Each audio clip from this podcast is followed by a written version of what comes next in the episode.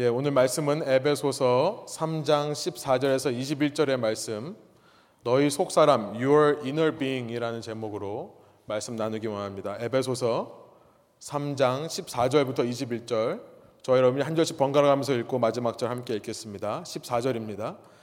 이러므로 내가 하늘과 땅에 있는 각 족속에게 이름을 주신 아버지 앞에 무릎을 꿇고 비노니 그의 영광의 풍성함을 따라 그의 성령으로 말미암아 너희 속 사람을 능력으로 강건하게 하시오며 믿음으로 말미암아 그리스도께서 너희 마음에 계시게 하시옵고 너희가 사랑 가운데서 뿌리가 박히고 터가 굳어져서 능히 모든 성도와 함께 지식에 넘치는 그리스도의 사랑을 알고 그 너비와 길이와 높이와 깊이가 어떠함을 깨달아 하나님의 모든 충만하신 것으로 너희에게 충만하게 하시기를 구하노라.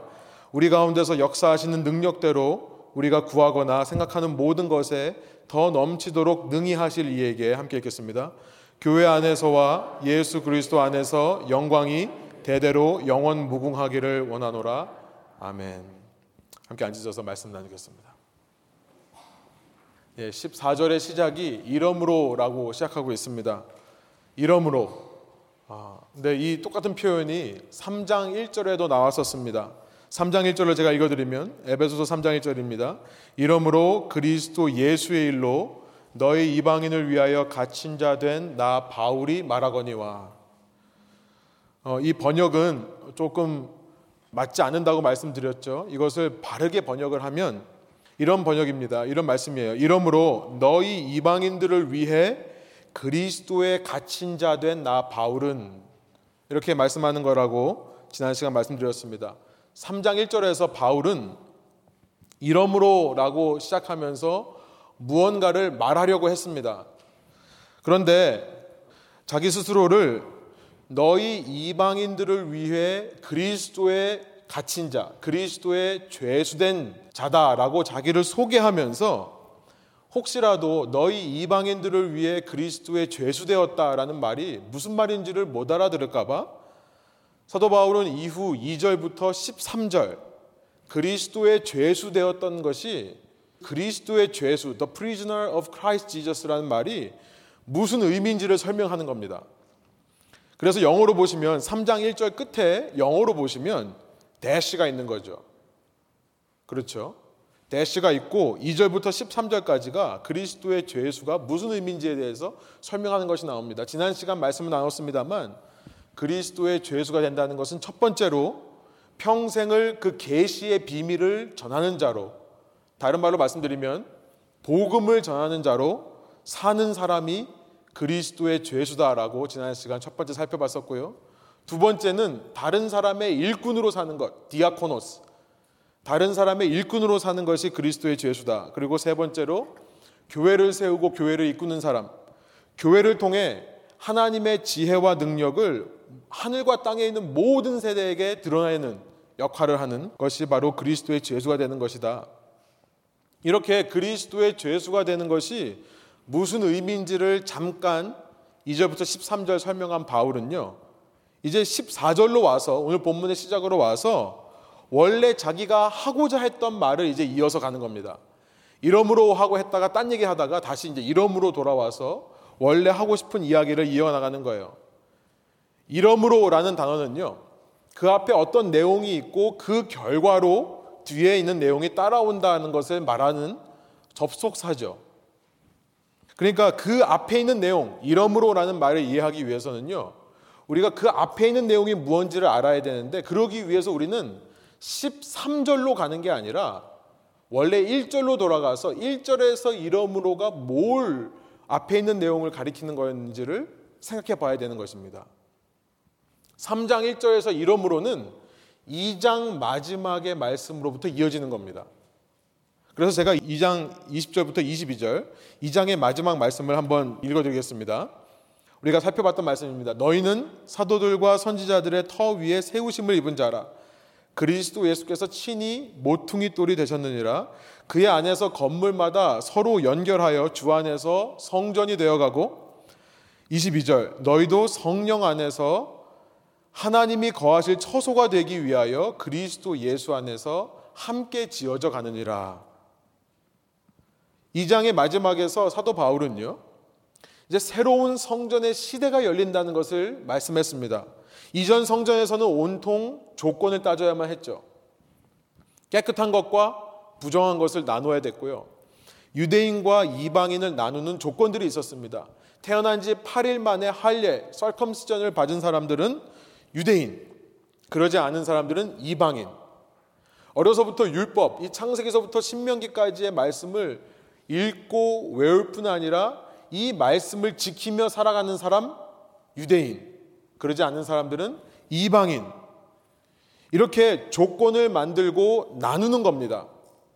여러분, 조건을 만들다 보니까 이 모든 행동은요, 잔인한 것이 됩니다. 비인간적인 것이 돼요. 이 조건을 따르지 못하는 사람들, 그러니까 이방인들이죠. 그 이방인들은 아예 존재 가치 자체가 부정되었던 겁니다. 인간 취급하지도 않았던 거예요. 개와 돼지 같은 존재라고 생각했던 것입니다. 이렇게 자신들을 거룩하게 하기 위해 말씀을 지키지 않는 사람들로부터 분리해내고요. 나누는 일을 할 수밖에 없던 것이 이전 성전의 시대였다면 그러나 예수 그리스도로 시작된 새로운 성전의 시대는 모든 조건이 사라지는 시대다. 여러분 모든 조건이 사라지고요. 이방인이나 유대인이나 오직 예수 그리스도의 은혜만으로 구원을 얻는 시대가 시작되었다는 것을 말씀하는 겁니다. 예전에는 그렇게 나눔을 통해 성전을 지었다면 이제는 예수 그리스도 안에서 조건을 따지지 않고 누구나 연결되어서 만들어져 가는 새로운 성전이 되는 것입니다. 그래서 제가 기독교의 모든 것을 한마디로 말씀드리면 리모델링이다라고 말씀을 드렸었죠. 여러분 그러나 우리가 생각해 볼 수 있는 것은 뭐냐면 이렇게 은혜로 아무 조건 없이 구원을 받았다고 해서 그렇게 유대인들과 이방인들이 이제 한 건물이 되어서 연결되어 가는데요. 이 은혜로 구원받았다고 해서 아무 조건 없이 구원을 받았다고 해서 이방인들이요 이전 삶의 방식 그대로를 살아도 되는 것은 아니라는 것을 우리가 생각해 볼 수 있겠죠. 그래서 2장 마지막 22절에서요.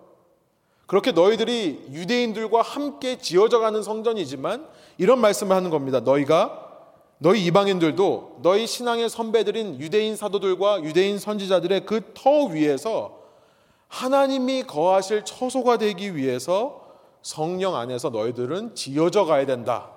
이 말씀을 하고 이 장을 마무리했던 것입니다.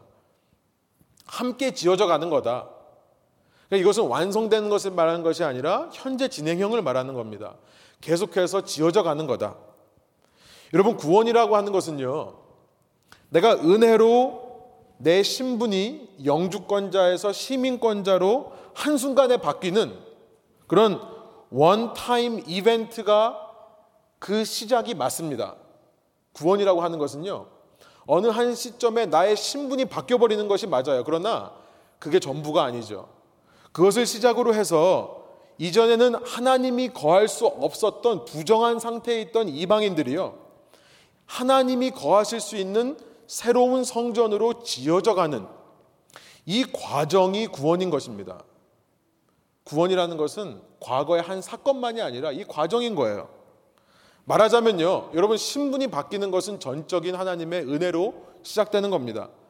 그러나 여러분 신분이 바뀌었다고 해서 내 삶이 그 신분에 합당한 삶으로 저절로 변하는 것은 아니죠. 여러분 쉬운 예를 들어드리면 여러분 여기 계신 분들이 다 Korean American immigrant죠. 그러니까 한국에서 오신 분들입니다. 여기서 태어나신 분들도 있겠지만 엄마 아빠는 한국에서 오신 분들이에요. 그러니까 한국의 영향력을 받는 분들이죠. 여러분 한국 이민자들이 미국에 와서 정착하며 살 때요. 어느 순간 영주권자가 되고 더 나아가서 이제 시민권자가 됩니다. 여러분 여러분이 시민권 받는 순간 여러분의 입에서 영어가 튀어나옵니까? 아니죠. 그러면 얼마나 좋을까요? 그죠?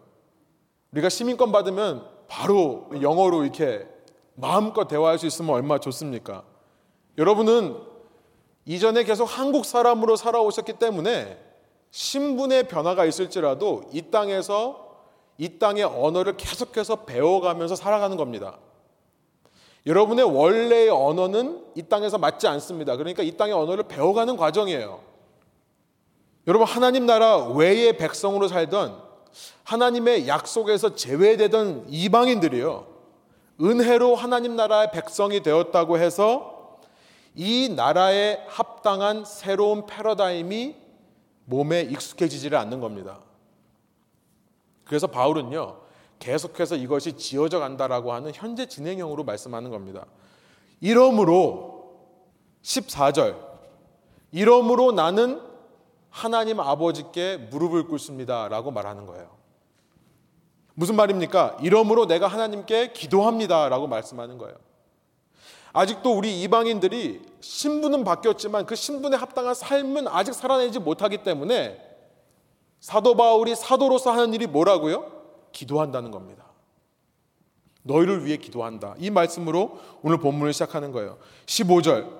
하늘과 땅의 모든 존재들에게 이름을 주신 여러분 이름을 주었다는 것은 이 하늘 아버지가 모든 존재의 주인이시고 아버지라는 뜻입니다. 그렇죠? 이 아들과 딸의 이름을 정하는 것은 아버지의 몫입니다. 모든 만물의 이름을 정하는 것은 그 만물의 주인만이 할 수 있는 일이에요. 그렇게 모든 존재들의 아버지 되시고 모든 존재들의 주인 되신 이 하나님께 지금 사도 바울이 무엇을 기도하냐는 겁니까? 무엇을 기도한다는 거예요? 16절. 그 기도 제목이 뭡니까? 이겁니다. 우리 한 목소리 한번 읽어볼게요. 그의 영광의 풍성함을 따라 그의 성령으로 말미암아 너희 속 사람을 능력으로 강건하게 하시오며 사도 바울이 기도하는 것은요. 아직도 너희가 지어져가는 존재인 줄을 알기 때문에 난 너희를 위해 기도하는데 한 가지를 위해 기도한다는 겁니다. 너희 속 사람이 성령으로 강건하게 되기를 기도한다. 그렇게 은혜를 받은 너희가 아무 조건 없는 풍성한 은혜를 구원을 받은 너희가 성령으로 말미암아 계속해서 속 사람이 강건해지기를 원한다. 여러분 inner being이라고 했지만요. 한국어 번역이 정확합니다. 이게 속에 있는 사람이란 뜻입니다. 속 사람이란 뜻이에요. 여러분 우리는요 오늘 이 시간에도 이 자리에 오셔서 서로 인사하시고 아까 사랑합니다 인사하셨었죠. 우리는 사실 어떻게 알아봅니까? 겉모습을 보고 알아봐요. 우리는 상대의 겉모습을 보는 것에 굉장히 익숙해져 있습니다. 그런데 실은 우리 속에 있는 사람이 더 중요한 겁니다. 이것을 현대 사이컬러지 심리학에서는 self 자아라고 부르는 겁니다. 그런데 문제는 뭐냐면 우리는 너무나 눈에 보이는 것에만 익숙하기 때문에요. 겉모습으로 사람을 판가름한다는 것이죠. 세상의 모든 문화와 모든 세상의 흐름은요, 우리로 하여금 속 사람보다는 겉 사람에게 집중하게 만듭니다. 그래서 열심히 워크아웃을 하죠. 몸에 근육을 키웁니다. 우리 자매들은 열심히 살을 뺍니다. 어떤 옷을 입는가, 어떤 가방을 걸치고 다니는가, 어떤 차를 타고 다니는가, 이것이 너무나 중요한 시대입니다. 그런 문화예요. 그러나 속 사람이 얼마나 강건한지, 속 사람이 얼마나 강한지에는 전혀 관심이 없을 뿐만 아니라 사실 속 사람이 강하다는 의미가 무슨 뜻인지도 모르는 것이 이 세대의 문화라고 할 수 있습니다. 여러분 오늘 이 자리에 나오신 여러분 아마 여러분 오늘 아침에 일어나셔서 여러분 얼굴에 묻어 있는 이 때를 닦아내시고 거울을 보시면서 무슨 옷을 입어야 되나 고민도 하셨고 이 자리에 나왔습니다만 여러분 저는 묻고 싶습니다. 우리가 얼마나 우리 속 사람에게 관심이 있는가? 우리가 이렇게 겉모습을 치장하고 예쁘게 만드는 것만큼 속 사람에게 얼마나 관심이 있는가? 여러분 오늘 사도 바울의 편지를 통해 그 시작에서부터 성령님은 오늘 우리에게 물으시는 겁니다. 여러분 속 사람은 안녕하십니까? 여러분 속 사람은 여러분의 지금 그 겉모습만큼이나 괜찮습니까? 여러분 이 말씀에서 우리는요 두 가지를 생각해 보고 짚고 넘어가기를 원하는데요.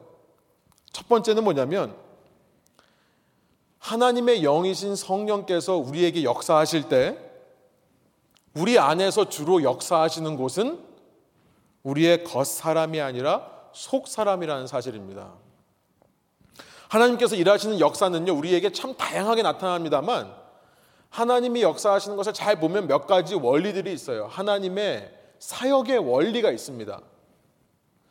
지난 시간 한 가지를 나눠드렸는데 제가 13절을 말씀드리면서 제가 이것을 the law of harvest, 추수하는 법칙이라고 말씀하고 드리고 싶습니다. 제가 이런 말씀 드렸죠. 누군가의 영광이 있기 위해서는 누군가의 고난이 필요한 거다. 사도 바울은 이 에베소 교회 이방인 신자들한테 성도들에게 너희의 영광이다라고 말하면서 그, 그 근원이 뭐라고 했어요? 내 고난이 너희의 영광이다. 여러분 우리가 추수하기 위해서는 열매 맺기 위해서는 하나님께서 사역의 원리가 하나 있는데 그 사람의 영광을 위해 누군가가 고난을 받게 한다는 겁니다. 여러분 이것은 하나님께서 먼저 몸소 보여주신 거예요. 우리에게 영광을 주시기 위해 우리에게 한없는 조건 없는 은혜를 부어 주시기 위해 가장 먼저 이 땅에 오신 하나님이신 예수 그리스도께서 우리를 대신해서 고난 받으셨습니다. 그 결과 우리가 영광을 누리는 거죠. 또 하나의 법칙이 또 하나의 러가 16절에 있는데요. 여러분 하나님께서 우리에게 역사하시는 원리는 저는 이렇게 말씀드리고 싶어요. outside in이 아니라 inside out이다. inside out이다. 성령은 우리의 속 사람을 먼저 바꾸시고 그 결과 우리의 밖을 바꾸신다. 여러분 물론 우리의 겉을 먼저 바꾸시는 경우도 있습니다. 예를 들면 예수님의 치유 사역이에요. 그런데 이것은요. 예수님께서 그 사람의 겉을 바꿔 주심을 통해 이 치유 사역을 바라보는 제자들과 무리들의 마음을 바꿔주시기 위한 목적일 때가 참 많습니다. 그러니까 이 사건을 지켜보는 사람들의 속 사람을 건드리시기 위해서 치유 사역을 하시는 거예요. 그리고 자세히 보면 그 치유 사역 역시도 예수님께서는 단지 병이 치유되는 것에만 관심 있는 것이 아니라 그 사람의 속 사람에 관심이 있다는 것을 우리는 알게 돼요. 항상 물어보시죠. 네가 낫고자 하느냐? 네가 믿느냐? 물어보십니다. 속을 이미 아시는 예수님께서 그 사람의 속 사람을 먼저 생각하시고 치유하시는 겁니다. 여러분 16절은 우리에게 분명한 하나님께서 역사하시는 원리에 대해서 말씀하시는데 성령께서 역사하시는 장소는 우리의 겉사람이 아니라 속 사람이라는 겁니다. 여러분 성령께서 여러분에게 임하실 때 여러분 기대하세요.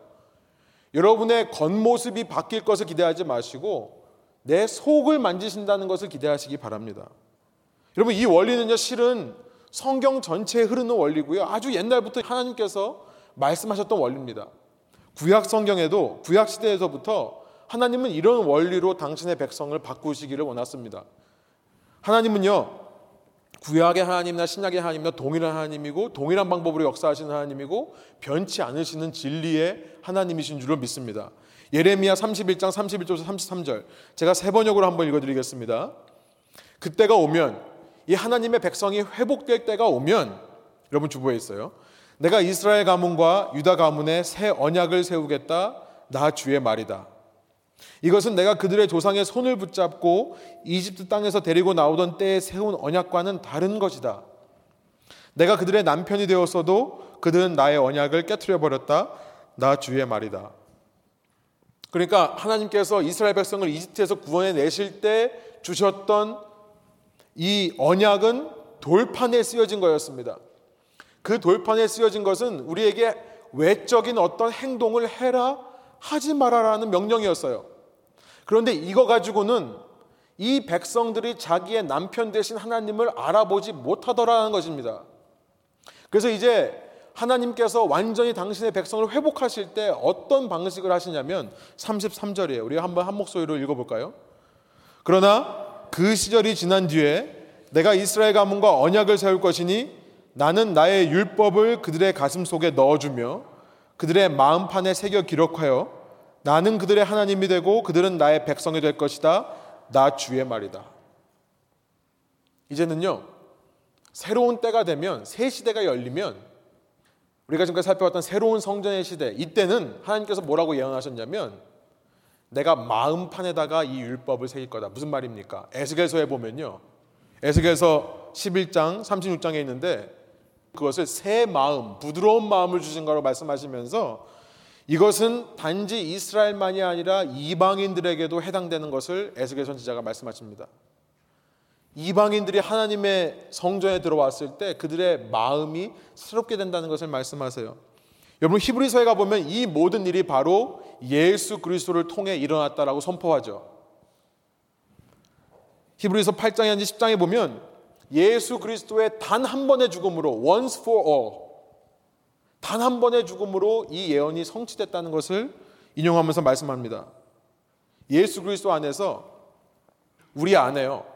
새로운 마음이 생겨나는 겁니다. 신앙생활 하시면서 많은 분들이 궁금해 하시는 분들이 있습니다. 우리가 하나님의 은혜로 구원을 받은 거라면 그러면 우리는 어떤 행위도 필요 없는 건가요? 은혜로 구원을 받았으면 행위로 구원받은 게 아니라 은혜로 받았다면 아무 조건이 없다면 그러면 이후에 나의 삶도 아무 조건이 없겠네요. 라고 생각하시는 분들이 있습니다. 우리는 무조건적인 은혜로 구원을 받는 것이 맞습니다. 그런데 그 은혜를 받은 사람이라면 은혜에 합당한 행위가 따라올 수밖에 없는 겁니다. 우리는 이렇게 설명을 하곤 해요. 마치 거지였던 사람이 왕이 되면, 왕자가 되면 이 새로운 신분에 맞는 행동들이 생겨나는 것처럼 은혜를 받았던 사람이 그 은혜에 합당한 행동으로 살아가게 되는 거다. 우리는 이렇게 설명합니다. 그래서 에베소서를 보면요. 에베소서 전체가 1장부터 6장까지가 있는데 정확히 반, 1장부터 3장까지가 먼저 우리를 향하신 그 이방인들을 향하신 하나님의 은혜에 집중하고 있어요. 그리고 나서 4장부터 6장은요. 그렇게 은혜를 입은 사람들로서 요구되는 행동, 행위에 대해서 강조하고 있는 겁니다. 이 두 가지가 함께 가는 거예요.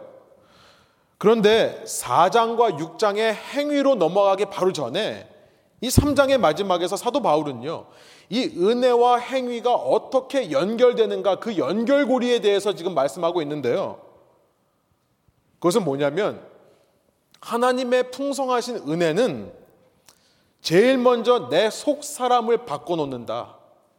제일 먼저 내 속 사람을 강건하게 하는 거다. 라는 것을 말씀하신다는 겁니다. 여러분 이것이요. 은혜와 행위의 연결고리가 되는 겁니다. 왜 그런지 한번 들어보세요. 여러분 기독교가 모든 다른 종교보다 너무나도 달라 보이는 이유, 심지어 기독교와 가장 가까워 보이는 유대교로부터도 이 기독교가 너무나도 다른 이유는 뭐냐면요. 기독교는 이런 얘기를 하는 겁니다. 우리의 외적인 행동 양식의 변화, 우리의 외적인 행위, 이 behavioral modification이라고 할 수 있는 이 행동 양식의 변화만으로는 이방인들이 하나님의 성전으로 지어져 가는 그 참 신앙의 삶, 참 구원의 삶을 이루어낼 수 없다는 것을 기독교가 말하는 겁니다. outside in이 아닌 거예요. 내 육체에 고행을 하고 내 육체에 어떤 제한을 두고 내 육체를 해야 된다, 하지 말아야 된다는 어떤 법들로 가두어 둔다고 해서 하나님이 원하시는 참 선한 삶을 이루어갈 수 없다는 것을 기독교가 말하는 겁니다. 여러분 이것은요 마치 잡초를 뽑지 않고 그냥 잡초를 잔디와 비슷한 모습으로 그냥 잘라놓은 것과 같다는 거예요. 그렇죠. 잡초를 그냥 턴만 하면 뽑지를 않으면 좀 있으면 잔디보다 더 튀어 올라오는 것은 당연한 겁니다. 잠시 동안은 내가 육체의 어떤 고행을 통해 육체의 어떤 절제를 통해 내가 원하는 선을 이룰 수 있는 것처럼 보여요. 그러나 우리는 너무나 잘 압니다. 내 외부를 바꿔서는 이게 근본적으로 해결되지 않는다는 것을 알아요. 예수님께서 한번 이렇게 말씀하신 적이 있습니다. 마가복음 7장 15절부터 16절인데 여러분 주부에 있습니다. 예수님께서요. 예루살렘을 향해 가는데 제 아들과 함께 가는데 이런 말씀을 하신 적이 있어요. 7장 15절부터 16절 마가복음 7장 15절 16절 제가 한번 읽겠습니다. 개혁개정입니다. 무엇이든지 밖에서 사람에게로 들어가는 것은 능히 사람을 더럽게 하지 못하되 사람 안에서 나오는 것이 사람을 더럽게 하는 것이니라 하시고 유대교 종교 지도자들이요 예수님을 블레임하는 상황입니다. 왜냐하면 예수님께서 제 아들과 함께 음식을 먹는데 손을 씻지 않고 먹었기 때문에 그래요. 밥 먹기 전에 손을 씻는다는 것은 하나님의 법이 아닙니다. 이것은 유대인들이 만들어낸 전통이에요. 이 전통을 너는 유대인이면서 왜 따르지를 않느냐라고 질문하고 비난하는 유대인들을 향해 예수님께서 말씀하시는 겁니다. 밖에서 사람 속으로 들어가는 것은 그저 배에 있다가 뒤로 나간다. 그럴 뿐이다. 여러분 제가 지어낸 얘기가 아니라 마가복음 7장 19절에 나오는 얘기입니다. 예수님께서 하신 말씀이에요. 사람의 입으로 들어가는 것은 잠시 배에 있다가 뒤로 나갈 뿐이다. 여러분 근데 정확하게 예수님께서 뭐라고 말씀하시는지 아십니까? 제가 세 번역으로 마가복음 7장 18절과 19절을 한번 읽어드리겠습니다. 잘 들어보세요. 밖에서 사람의 몸 속으로 들어가는 것이 사람을 더럽히지 못한다는 것을 알지 못하느냐? 밖에서 사람 안으로 들어가는 것은 무엇이든지 그래놓고 예수님께서 이런 말씀을 하십니다. 사람의 마음 속으로 들어가지 않고 뱃 속으로 들어가서 뒤로 나가기 때문이다. 밖에서 사람 안으로 들어가는 것은 무엇이든지 사람의 마음 속으로 들어가지 않고 뱃속으로 들어가서 뒤로 나가기 때문에 그렇다. 여러분, 사람들의 문제가 있습니다. 종교인들의 문제가 있어요. 그것은 뭐냐면, 밖에서 내가 무슨 일을 하면, 밖에서 내가 내 행동을 절제하고 금욕하고 참고 인내하면 그 모든 것들이 나를 변화시킬 거라 착각합니다. 어디 가서 좋은 말씀을 듣고 좋은 교훈을 듣고 아 그래 맞아. 내가 동의할 수 있는 말씀을 들으면 그 말씀이 나를 변화시킬 거라고 착각을 해요. 여러분 이것은 기독교만이 아니라 죄송합니다만 기독교도 종교 생활을 하시는 분들은 기독교가 종교가 됩니다. 다른 종교에 가면 다 그런 것들이 있어요. 그렇죠? 여러분 밖에서 일어나는 일이 나의 삶을 바꿀 수 있을 거라는 착각을 하는 것은 종교인들만이 아니라 세상 사람들도 그렇습니다. 세상 사람들은요, 내 인생에 밖에서 좋은 일이 생기면 내 인생이 좋아진다라고 착각을 해요. 그렇죠? 내 주위에 일들이 잘 풀리고요, 모든 것이 잘 성공하고 나가면 내가 성공하고 있다고 착각을 합니다. 반대로 내 주변에 나쁜 일이 일어나면 나도 덩달아 나빠지고 싶은 거예요. 진리를 모르는 사람들의 착각입니다. 여기에는요, 세상 사람들만이 아니라 유대교를 포함한 모든 종교인들이 다 포함되는 겁니다. 내 외부에 일어나는 일이 나를 바꿀 수 있을 거라 착각하는 거예요. 그런데 예수님께서 뭐라고 하냐면 외부에서 어떤 일이 일어나는지 네 마음을 건드릴 수는 없다고 말씀하시는 거예요. 여러분 이 말씀을 바꾸어 말하면 뭡니까? 거꾸로 말하면 뭐예요? 선한 행동을 하고 싶습니다. 이제 내가 하나님이 거하시는 성전으로 지어져 가고 싶어요. 내가 구원받아 가고 싶어요. 그 과정 속에 참여하고 싶습니다. 그런데 내 근본적인 속 사람이 변하지 않으면 내가 어떤 노력을 해도 소용이 없다라는 것이 됩니다. 그렇죠. 그 길을 가는 데 있어서는 근본적으로 내 속 사람이 먼저 변하고 그 변한 속 사람의 결과로 행동이 나타나야 된다는 것을 말씀하시는 거예요.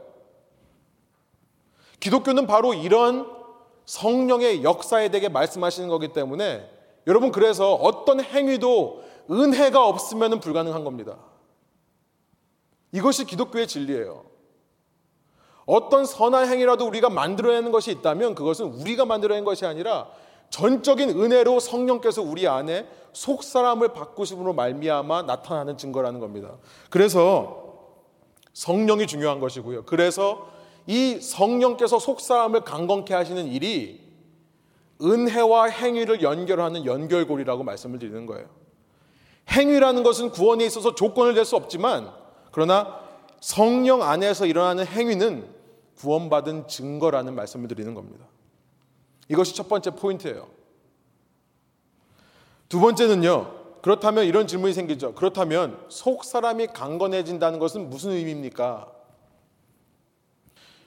여러분 이걸 우리가 잘못 이해하면 세상에서 이해하듯이 이렇게 이해할 수 있습니다. 멘탈이 강한 거다. 멘탈이 강해서 굳은 의지를 가지고 어떤 어려움이 와도 나는 흔들리지 않는 끝까지 내 고집을 지켜낼 수 있는 능력이 있는 거다라고 오해하기 쉽습니다. 속 사람이 강하다는 것은 오히려 우리가 이렇게 오해하기 쉬운 것 같아요. 내 자존감이 높아지는 거고 내 자신감으로 충만한 그런 어떤 교만한 상태에 대해서 말씀하시는 것처럼 보여요. 그런데 사도 바울은 이어서 속 사람이 강건해진다는 것이 무슨 의미인지를 17절에 말씀하십니다. 우리 17절 다시 한번 한 목소리 읽겠습니다. 믿음으로 말미암아 그리스도께서 너희 마음에 계시게 하시었고 너희가 사랑 가운데서 뿌리가 박히고 터가 굳어져서라고 말씀하고 있어요.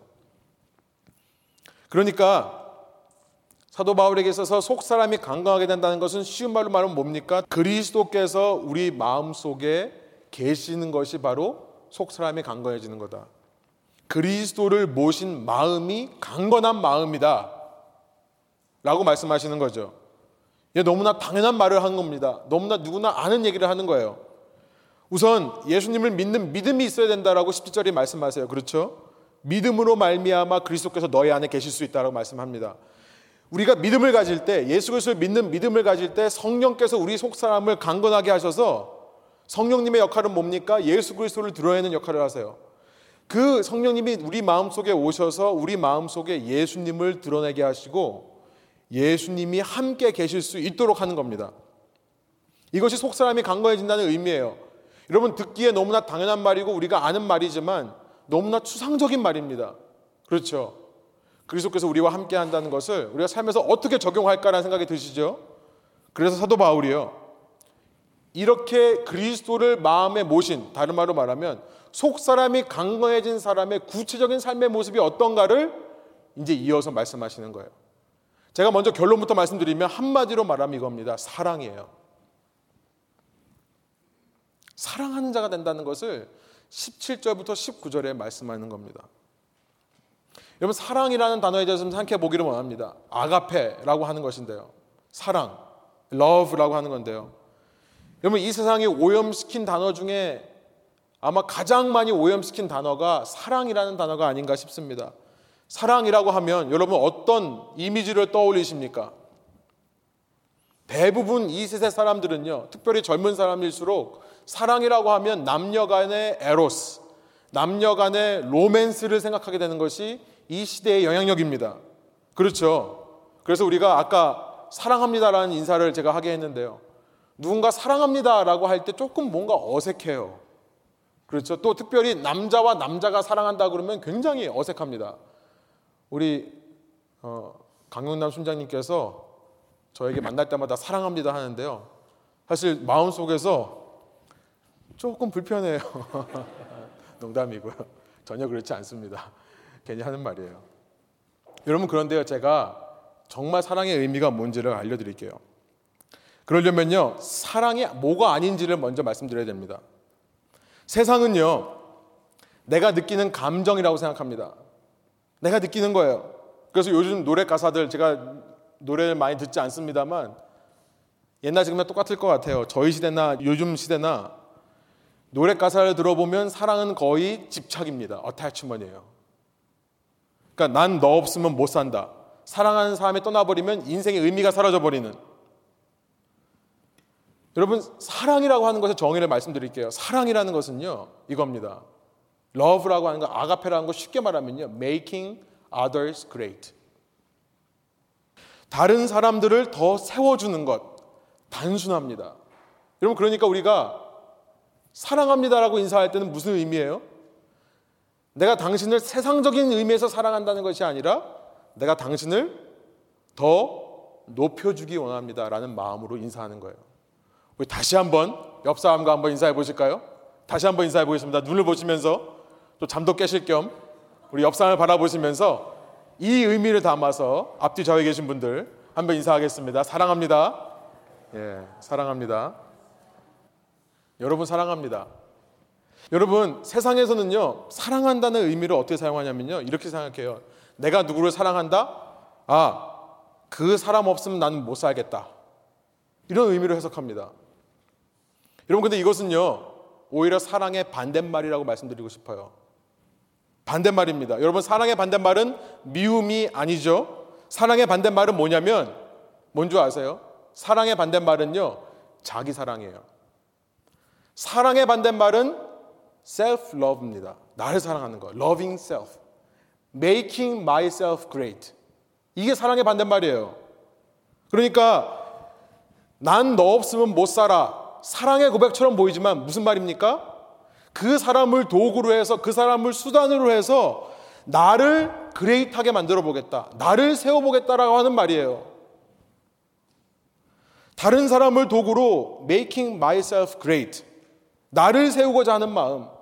여러분 어쩌면요 우리는 세상을 살아가면서 사랑한다는 말 수도 없이 하지만 우리 배우자에게, 자녀에게, 부모님에게 하지만 어쩌면 성경에서 말씀하시는 사랑이 아닌 오히려 사랑의 반대말을 가지고 사랑한다고 하는지도 몰라요. 여러분, 종교 생활도 마찬가지입니다. 하나님을 사랑한다라고 하면서 어떤 종교든 간에 신을 사랑하기 때문에 내가 이런 일을 하고 신을 사랑하기 때문에 내가 헌신한다고 하면서 사실은 나를 사랑한 것일 수 있습니다. 나를 사랑하기 때문에 나를 세우기 위해 그 신적인 존재를 내가 이용하는 것일 수도 있습니다. 그러다가 실패하면요. 여러분, 고난이 찾아올 때 그 사람의 사랑이 진짜인지 아닌지가 드러나요. 고난이 찾아올 때, 실패할 때, 인생의 쓴맛을 볼 때, 종교인들은 그래서 신을 원망하는 겁니다. 신이 있다면 날 도와줄 줄 아는데 날 안 도와주는 거거든요. 여러분, 이것은요, 사랑이 아니라 사랑의 반대말인 자기 사랑이에요. 여러분, 제가 여러분께 예수 그리스도의 사랑이 무언지를 가르쳐 드리겠습니다. 예수님은요, 원래 우리와 비교할 수 없는 높은 존재셨습니다. 우리는 그에 비하면 너무나도 낮고 낮은 비천한 존재였어요. 그러나 그 높은 존재가 이렇게 자격 없고 조건 미달인 우리, 이방인들을 위해 우리보다 더 낮아지셔서 우리의 종으로 섬기셨을 뿐만 아니라 자기의 목숨을 우리를 위해 내어주시기까지 했다는 겁니다. 그것을 통해 이런 행동을 통해 십자가와 부활을 통해 예수님께서 우리에게 이루고자 하신 단 하나가 뭐냐면 사랑인 거예요. Making others great. 우리를 세워주시기 위해 예수님께서 그 낮은 곳으로 내려가셔서 우리를 높여주신 겁니다. 그게 사랑이에요. 여러분, 이런 사랑을 받은 자로서 우리가 당연하게 어떤 삶을 살아야겠습니까? 남을 사랑하는 삶을 살 수밖에 없는 겁니다. 여러분 예수님께서 예루살렘을 가시는데 예수님께서 왜 가십니까? 죽으시러 가세요. 이렇게 자기를 낮추고 다른 모든 사람들을 높이시기 위해 가시는 거예요. 그런데 그 가는 길 위에서 이 마가복음을 읽다 보면요. 그 길 위에서 제자들이 다툽니다. 싸움을 벌여요. 이제 예루살렘이 얼마 안 남았는데 예루살렘에 들어가시면 예수님은 왕이 되시죠. 그러면 그 왕 오른편 왼편에 누가 앉을 거냐? 이거 가지고 제 아들이 싸웁니다. 그때 예수님께서 마가복음 10장 42절 45절에 이런 말씀을 하세요. 제 아들을 불러서 하시는 말씀입니다. 제가 읽습니다. 42절부터 읽겠습니다. 예수께서 불러다가 이르시되 이방인의 집권자들이 그들을 임의로 주관하고 그 고관들이 그들에게 권세를 부리는 줄을 너희가 알거니와 무슨 말이냐면 너 세상의 논리 알지? 세상의 논리는 위에 있는 사람이 밑에 있는 사람 부리는 거야. 위에 있는 사람이 밑에 있는 사람 시키는 거야. 그런데 43절 너희 중에는 그렇지 않을지니 너희 중에 누구든지 크고자 하는 자는 너희를 섬기는 자가 되고 너희 중에 누구든지 으뜸이 되고자 하는 자는 모든 사람의 종이 되어야 하리라. 그리고 45절에 이렇게 말씀하십니다. 한번 45절 한 목소리 읽을게요. 인자가 온 것은 섬김을 받으려 함이 아니라 도리어 섬기려 하고 자기 목숨을 많은 사람의 대속물로 주려 함이니라. 왜 우리가 낮아져야 됩니까? 왜 으뜸이 되려면 종이 되어야 됩니까? 라고 묻는 제자들에게 왜냐하면 내가 너희들을 사랑하기 때문에 그렇다. 내가 너희들을 세워주기 위해 이 길을 가는 거기 때문에 그렇다.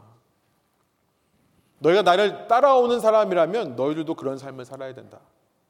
이것이 십자가의 논리고 십자가의 길이다. 여러분 예수님께서 예루살렘 가시는데요. 저는 이런 생각이 들었어요. 제 아들을 데리고 가실 필요가 없습니다. 어차피 제 아들은요 아무 도움이 안 돼요.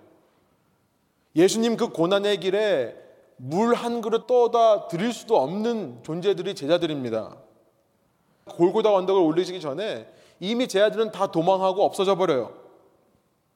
예수님 홀로 가시는 길입니다. 무엇을 말씀하시는 것 같냐면 내가 온 세상을 making great 세워주기 위해 가는 이 고난의 길은 이 구원의 길은 인간의 힘과 노력으로는 이룰 수 없는 길이다. 너희는 아무 도움을 줄 수 없다는 것을 말씀하시는 것 같아요. 하나님의 전적인 은혜입니다. 그런데 그럼에도 불구하고 왜 제자들을 데리고 가시는가? 제자들에게 말씀하시는 거라 생각합니다. 지금은 너희가 이해가 안 되지만 그래서 이 길과 반대 방향으로 가지만 언젠가 너희 위에 성령이 임할 때 언젠가 성령께서 너희 속에 그 속 사람을 강건하게 다른 말로 속 사람을 바꾸어 주셔서 너희로 하여금 그 하나님의 성전으로 지으심을 받게 되는 그 일을 시작하실 때에 기억하라는 의미로 데리고 가시는 겁니다. 내가 어느 방향으로 갔었는지, 내가 어떻게 사랑을 이루었는지, 그리고 그 길을 계속 가라고 알려주시기 위해 제 아들을 데리고 가는 것 같습니다. 여러분 17절부터 19절에 오늘 본문으로 돌아오면요. 이 성령의 성령으로 말미암아 속 사람으로 강건하게 된 사람들이 사랑을 이루는 모습에 대해서 말씀하시는 거예요. 우리 17절부터 19절 다시 한번 한 목소리 읽습니다. 믿음으로 말미암아 그리스도께서 너희 마음에 계시게 하시옵고 너희가 사랑 가운데서 뿌리가 박히고 터가 굳어져서 능히 모든 성도와 함께 지식이 넘치는 그리스도의 사랑을 알고 그 너비와 길이와 높이와 깊이가 어떠함을 깨달아 하나님의 모든 충만하신 것으로 너에게 충만하게 하시기를 구하노라. 여러분 사랑의 정의가요. making others great 남을 세워 주는 거라면 그 사랑이란 오직 공동체 안에서만 일어날 수 있는 것임을 우리는 알게 되죠. 그래서 18절에 능히 성도와 함께 모든 성도와 함께라고 되어 있는 겁니다. 여러분 아무리 시대가 변하고 아무리 세상이 달라져도 우리가 제대로 예수님을 믿고 제대로 된 신앙생활을 하기 위해서는 교회가 필요한 거예요. 남이 필요한 겁니다. 그래야 예수님의 사랑을 실천할 수 있는 겁니다. 여러분 남을 세우는 일은 참 어려운 일이에요. 그래서 많은 기독교인들이 오해를 합니다. 그냥 나와 예수님과의 관계만 좋으면 되는 줄로 생각을 해요. 나 혼자 인터넷에서 골방에서 예배 드리면 되는 거라고 생각을 합니다. 왜냐하면 남을 세우는 것은 참 어렵기 때문에 그래요. 우리는요, 우리의 뇌는요, 이 뇌 연구학자들이 연구하는 게 뭐냐면, 우리 뇌는 나와 맞는 사람, 성향이 맞는 사람을 보일 때 일정한 brain wave, 이 뇌 주파수를 보인다고 그래요. 그래서 이 주파수를 찾아서 우리의 뇌에 그 주파수를 주면 어떤 사람으로 하여금 누구든지 사랑할 수 있게끔 만들 수 있다고 생각을 합니다. 그래서 많은 사람들이 지금도 뇌 연구하는 사람들이 있습니다. 여러분, 우리의 뇌는요, 0.1초 만에 사람을 압니다. 그렇죠. 우리가 누군가를 만나면 우리는 순식간에 알아버려요. 이 사람이 나와 맞는 사람이다, 아니다. 이 사람은 나와 함께 할 수 있는 사람이다, 아니다. 내 지식에 갇혀 있는 겁니다. 여러분, 이것은 신앙이 없는 사람들의 아주 자연적인, 너무나 본성적인 모습이에요. 성령을 통해 내 속 사람이 강건케 되기 전의 모습입니다. 여러분, 그런데 성령을 통해 내 속 사람이 강건케 되면요. 다른 말로 그리스도께서 내 마음에 오시면요. 다른 말로 내 안에 그 예수님의 사랑이 생겨나기 시작하면요. 어떤 일이 벌어집니까? 18절이에요. 뭐라 그래요? 모든 성도와 함께 지식에 넘치는 내 제한, 내 인간적인 제한을 뛰어넘는 그리스도의 더 깊은 사랑에 대해서 알게 된다. 얼마나 더 깊냐? 19절에 보니까 그 사랑의 넓이, 길이, 높이, 깊이가 어떤지를 깨닫는다고 말씀하고 있어요. 어떤 분들은 이것을 보면서 야, 우리가 하는 사랑은 4차원적인 거다. 뭐 이렇게 말씀하시던데요. 이런 그런 의미가 아니라 이것은 유대인들의 표현이 뭐냐면 한계가 없이 큰 것을 말할 때 이런 표현을 씁니다. 욥기 11장에 보면 8절 9절에 그런 표현이 나와 있습니다. 무슨 말입니까? 우리의 지식을 뛰어넘는 우리의 한계를 뛰어넘는 무한한 그리스도의 사랑에 대해서 알게 되는 거다. 그 말씀을 하는 거예요. 단지 내 경험, 내 자아에만 머무르지 않는 그리스도의 사랑을 내가 할 수 있다. 그래서 내가 그냥 경험적으로 내 필이 오는 사람하고만 교제하고 내 머리로 이 사람하고는 안전하다, 이 사람하고는 도움이 된다 라고 하는 사람들만 챙기는 그런 사랑의 반대말의 사랑이 아니라 사랑인 것처럼 보이지만 실제로는 사랑의 반대말을 말하고 있는 그런 모습으로 살아가는 것이 아니라 공동체를 통해 모든 성도와 함께 예수 그리스도의 무한한 사랑에 대해 배우는 것. 이 교회 안에서 나하고는 맞지 않는 사람이라 할지라도 나와 생각이 틀린 사람이라 할지라도 서로 용납하고 이해하며 함께 이루어가는 그 모습 속에서 무한하신 그리스도의 사랑에 대해서 깨달으면서 정말로 그리스도의 모습을 닮아가는 사람으로 사는 것. 그것이야말로 이방인 신자들이 하나님이 거하실 성전으로 처소로 함께 지어져 가는 모습이라는 것을 사도 바울이 말씀하고 있는 겁니다. 새 건축물의 모습이 바로 이런 신앙의 태도를 갖는 거다. 바울은요, 감옥 속에서 에베소 교회 성도들을 향해서 너희 에베소에 있는 이방인 신앙인들 가운데 이런 사람들이 많이 나와서 너희 에베소에 있는 교회가 진정으로 하나님이 거하실 처소가 돼 가고 그러므로 말미암아 이 모든 영광이 하나님께 올려드리기를 원한다라는 마음으로 이제 20절과 21절 축복의 말씀, 축도입니다. 축도의 말씀으로 한 단락을 끝내고 있어요. 우리 함께 마지막을 읽어보길 원하는데요. 바로 우리 교회를 향한 여러분 자신을 향한 축복의 말씀으로 읽기로 합니다. 20절, 21절 함께 읽겠습니다. 우리 가운데서 역사하시는 능력대로 우리가 구하거나 생각하는 모든 것에 더 넘치도록 능히 하실 이에게 교회 안에서와 그리스도 예수 안에서 영광이 대대로 영원 무궁하기를 원하노라. 아멘. 네, 여기까지 설교의 서론이 끝났습니다. 이제 본론으로 들어가서 그러면 여러분 이 말씀 우리에게 어떻게 적용할까요? 두 가지만 짧게 말씀 나누고 마치겠는데요. 제일 먼저는요, 여러분 성령께서 우리 안에 역사하실 때 하나님께서 사역하시는 원리 중에 하나가 inside out 우리의 속 사람을 먼저 바꾸시는 거라면 여러분 우리는요 모든 행위 필요 없습니다. 우리의 모든 노력과 우리의 모든 행위를 내려놓아야 됩니다. 그리고 뭘 해야겠어요? 뭘 해야 될까요? 여러분 사도 바울처럼 기도할 수밖에 없는 겁니다. 이 모든 것이 성령으로 역사하는 거기 때문에 내가 하지 말아야지 하지 말아야지 해서 안 하게 되는 게 아니라 내가 해야지 해야지 해서 하게 되는 것이 아니라 성령께서 내 근본적인 속사람을 바꿔주셔서 하고 싶지 않은 마음이 생겨나고 하고 싶은 마음이 생겨나는 것이라면 여러분 우리가 할 것은 하나밖에 없습니다. 우리 자신을 위해 할 것은 뭐냐면 기도하는 거예요. 성령님의 역사를 구하는 것밖에 없습니다. 기도만 합니까? 아니요. 오늘 말씀해 보니까 깨달아 알아야 된다는 것을 강조하고 있습니다. 깨달아 알아. 그러니까 이런 말씀을 통해서 하나님의 사랑이 어떤 건지를 깨달아 알아야 되죠. 여러분, 말씀 있고 기도하는 것은 신자들의 너무나도 기본이지만 여러분, 이것은 신자들의 어쩌면 전부라는 생각이 듭니다. 신앙생활의 전부인 거예요.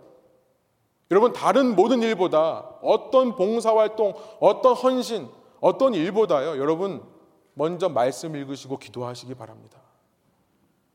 그래야 성령께서 여러분 가운데 역사하시기 시작해요. 여러분, 저는 너무나 은혜로운 말이 뭐냐면 19절에요. 충만하신 것으로 충만하게 하기를 원하노라. 여러분, 이거 원어의 의미를 표현하면 이겁니다. 어떤 컵에 물을 담습니다. 그런데 그 물이 넘치지 않을 정도로만 살짝 해서 담는 것이 아니라 넘쳐서 흐를 정도로 붓는 것 이것이 이 원어의 의미예요. 충만함으로 충만케 한다. 여러분 하나님께서요 우리 속에 예수 그리스도를 아는 사랑 그 속 사람을 강건케 하는 역사는요 이렇게 충만하게 부어 주신다는 겁니다. 여러분 가운데요 충만한 없이 남에게 뭔가를 나누어 주려고 하지 마십시오. 그러면요, 내가 꾸며내는 거예요. 내가 지어내는 거예요. 내가 매뉴팩처 하는 러브입니다. 사랑인 거예요. 그러지 마시고요. 먼저 여러분이 성령 안에서 하나님께 구하세요. 여러분 안에 하나님의 사랑이 가득 차도록 그래서 이것이 차다 차다 못해서 흘러 넘치도록 우리를 향한 적용 첫 번째고요. 다른 사람을 위해서는 어떻게 적용할까? 여러분 중보기도 하는 겁니다. 중보기도 하는 거예요.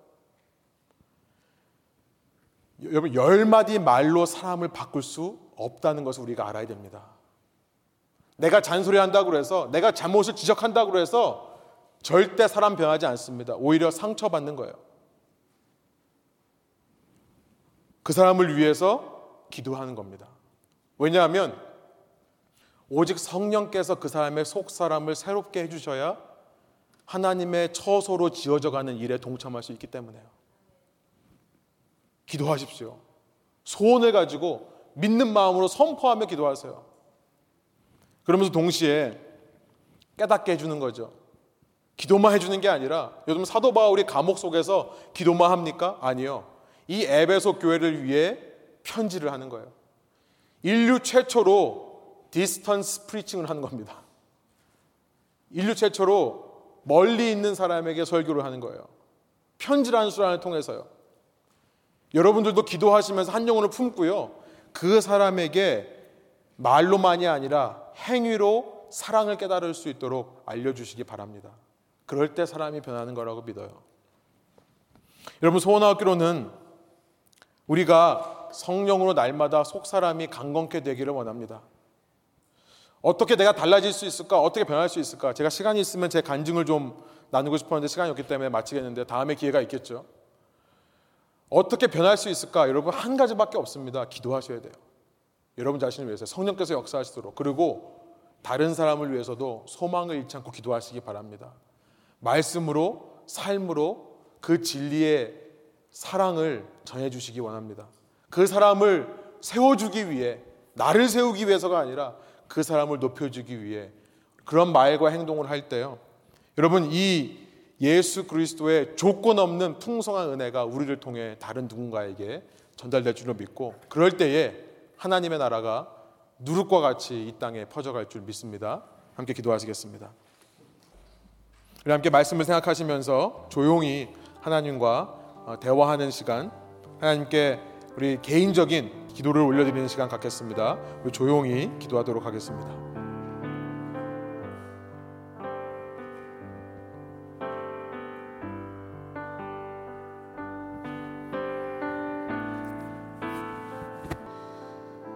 하나님, 이 시간 저희가 말씀을 통해서 주님께서 우리를 향해 어떤 사랑을 베푸셨는가를 다시 한번 깨닫고 주님처럼 우리도 사랑하기 원한다는 고백을 올려드릴 수 있도록 인도해 주시니 감사합니다. 하나님, 주님께서 성령으로 우리의 속 사람을 바꿔 주시지 않으면 우리는 그 사랑에 대해 지식적으로는 알지만 그 사랑을 실제 삶에서 체험할 수도 없을 뿐더러 그 사랑을 누군가에게 나누어 줄 수도 없는 존재란 것을 믿습니다. 그래서 이 시간 간절히 구합니다. 성령님, 우리의 속 사람을 강건하게 하여 주옵소서. 그 예수 그리스도의 무한하신 사랑을 깨달아 아는 저희들 될 수 있도록 인도하여 주옵소서. 성도들과의 관계 속에서 우리의 대인 관계 속에서 그 사랑의 풍성함을 날마다 체험할 수 있도록 성령님 이 시간에 저를 바꿔주시고 저를 변화시켜 주옵소서. 날마다 주님께서 우리와 동행하시고 성령으로 우리의 마음 속에 강건하게 해주시기를 원하는 음성 들려주시는 줄로 믿습니다. 우리 매일의 삶이 또한 하나님의 처소가 되는 삶 될 수 있도록 인도하여 주시고 그렇게 새로운 성전으로 지으심을 받아가며 다른 사람 누군가에게 나에게 충만한 은혜, 그 사랑, 그래서 흘러 넘치는 그 사랑을 흘려보낼 수 있는 주님의 참된 제자들 될 수 있도록 인도하여 주옵소서. 감사와 찬양을 주께 올리며 예수 그리스도의 이름으로 기도합니다. 아멘.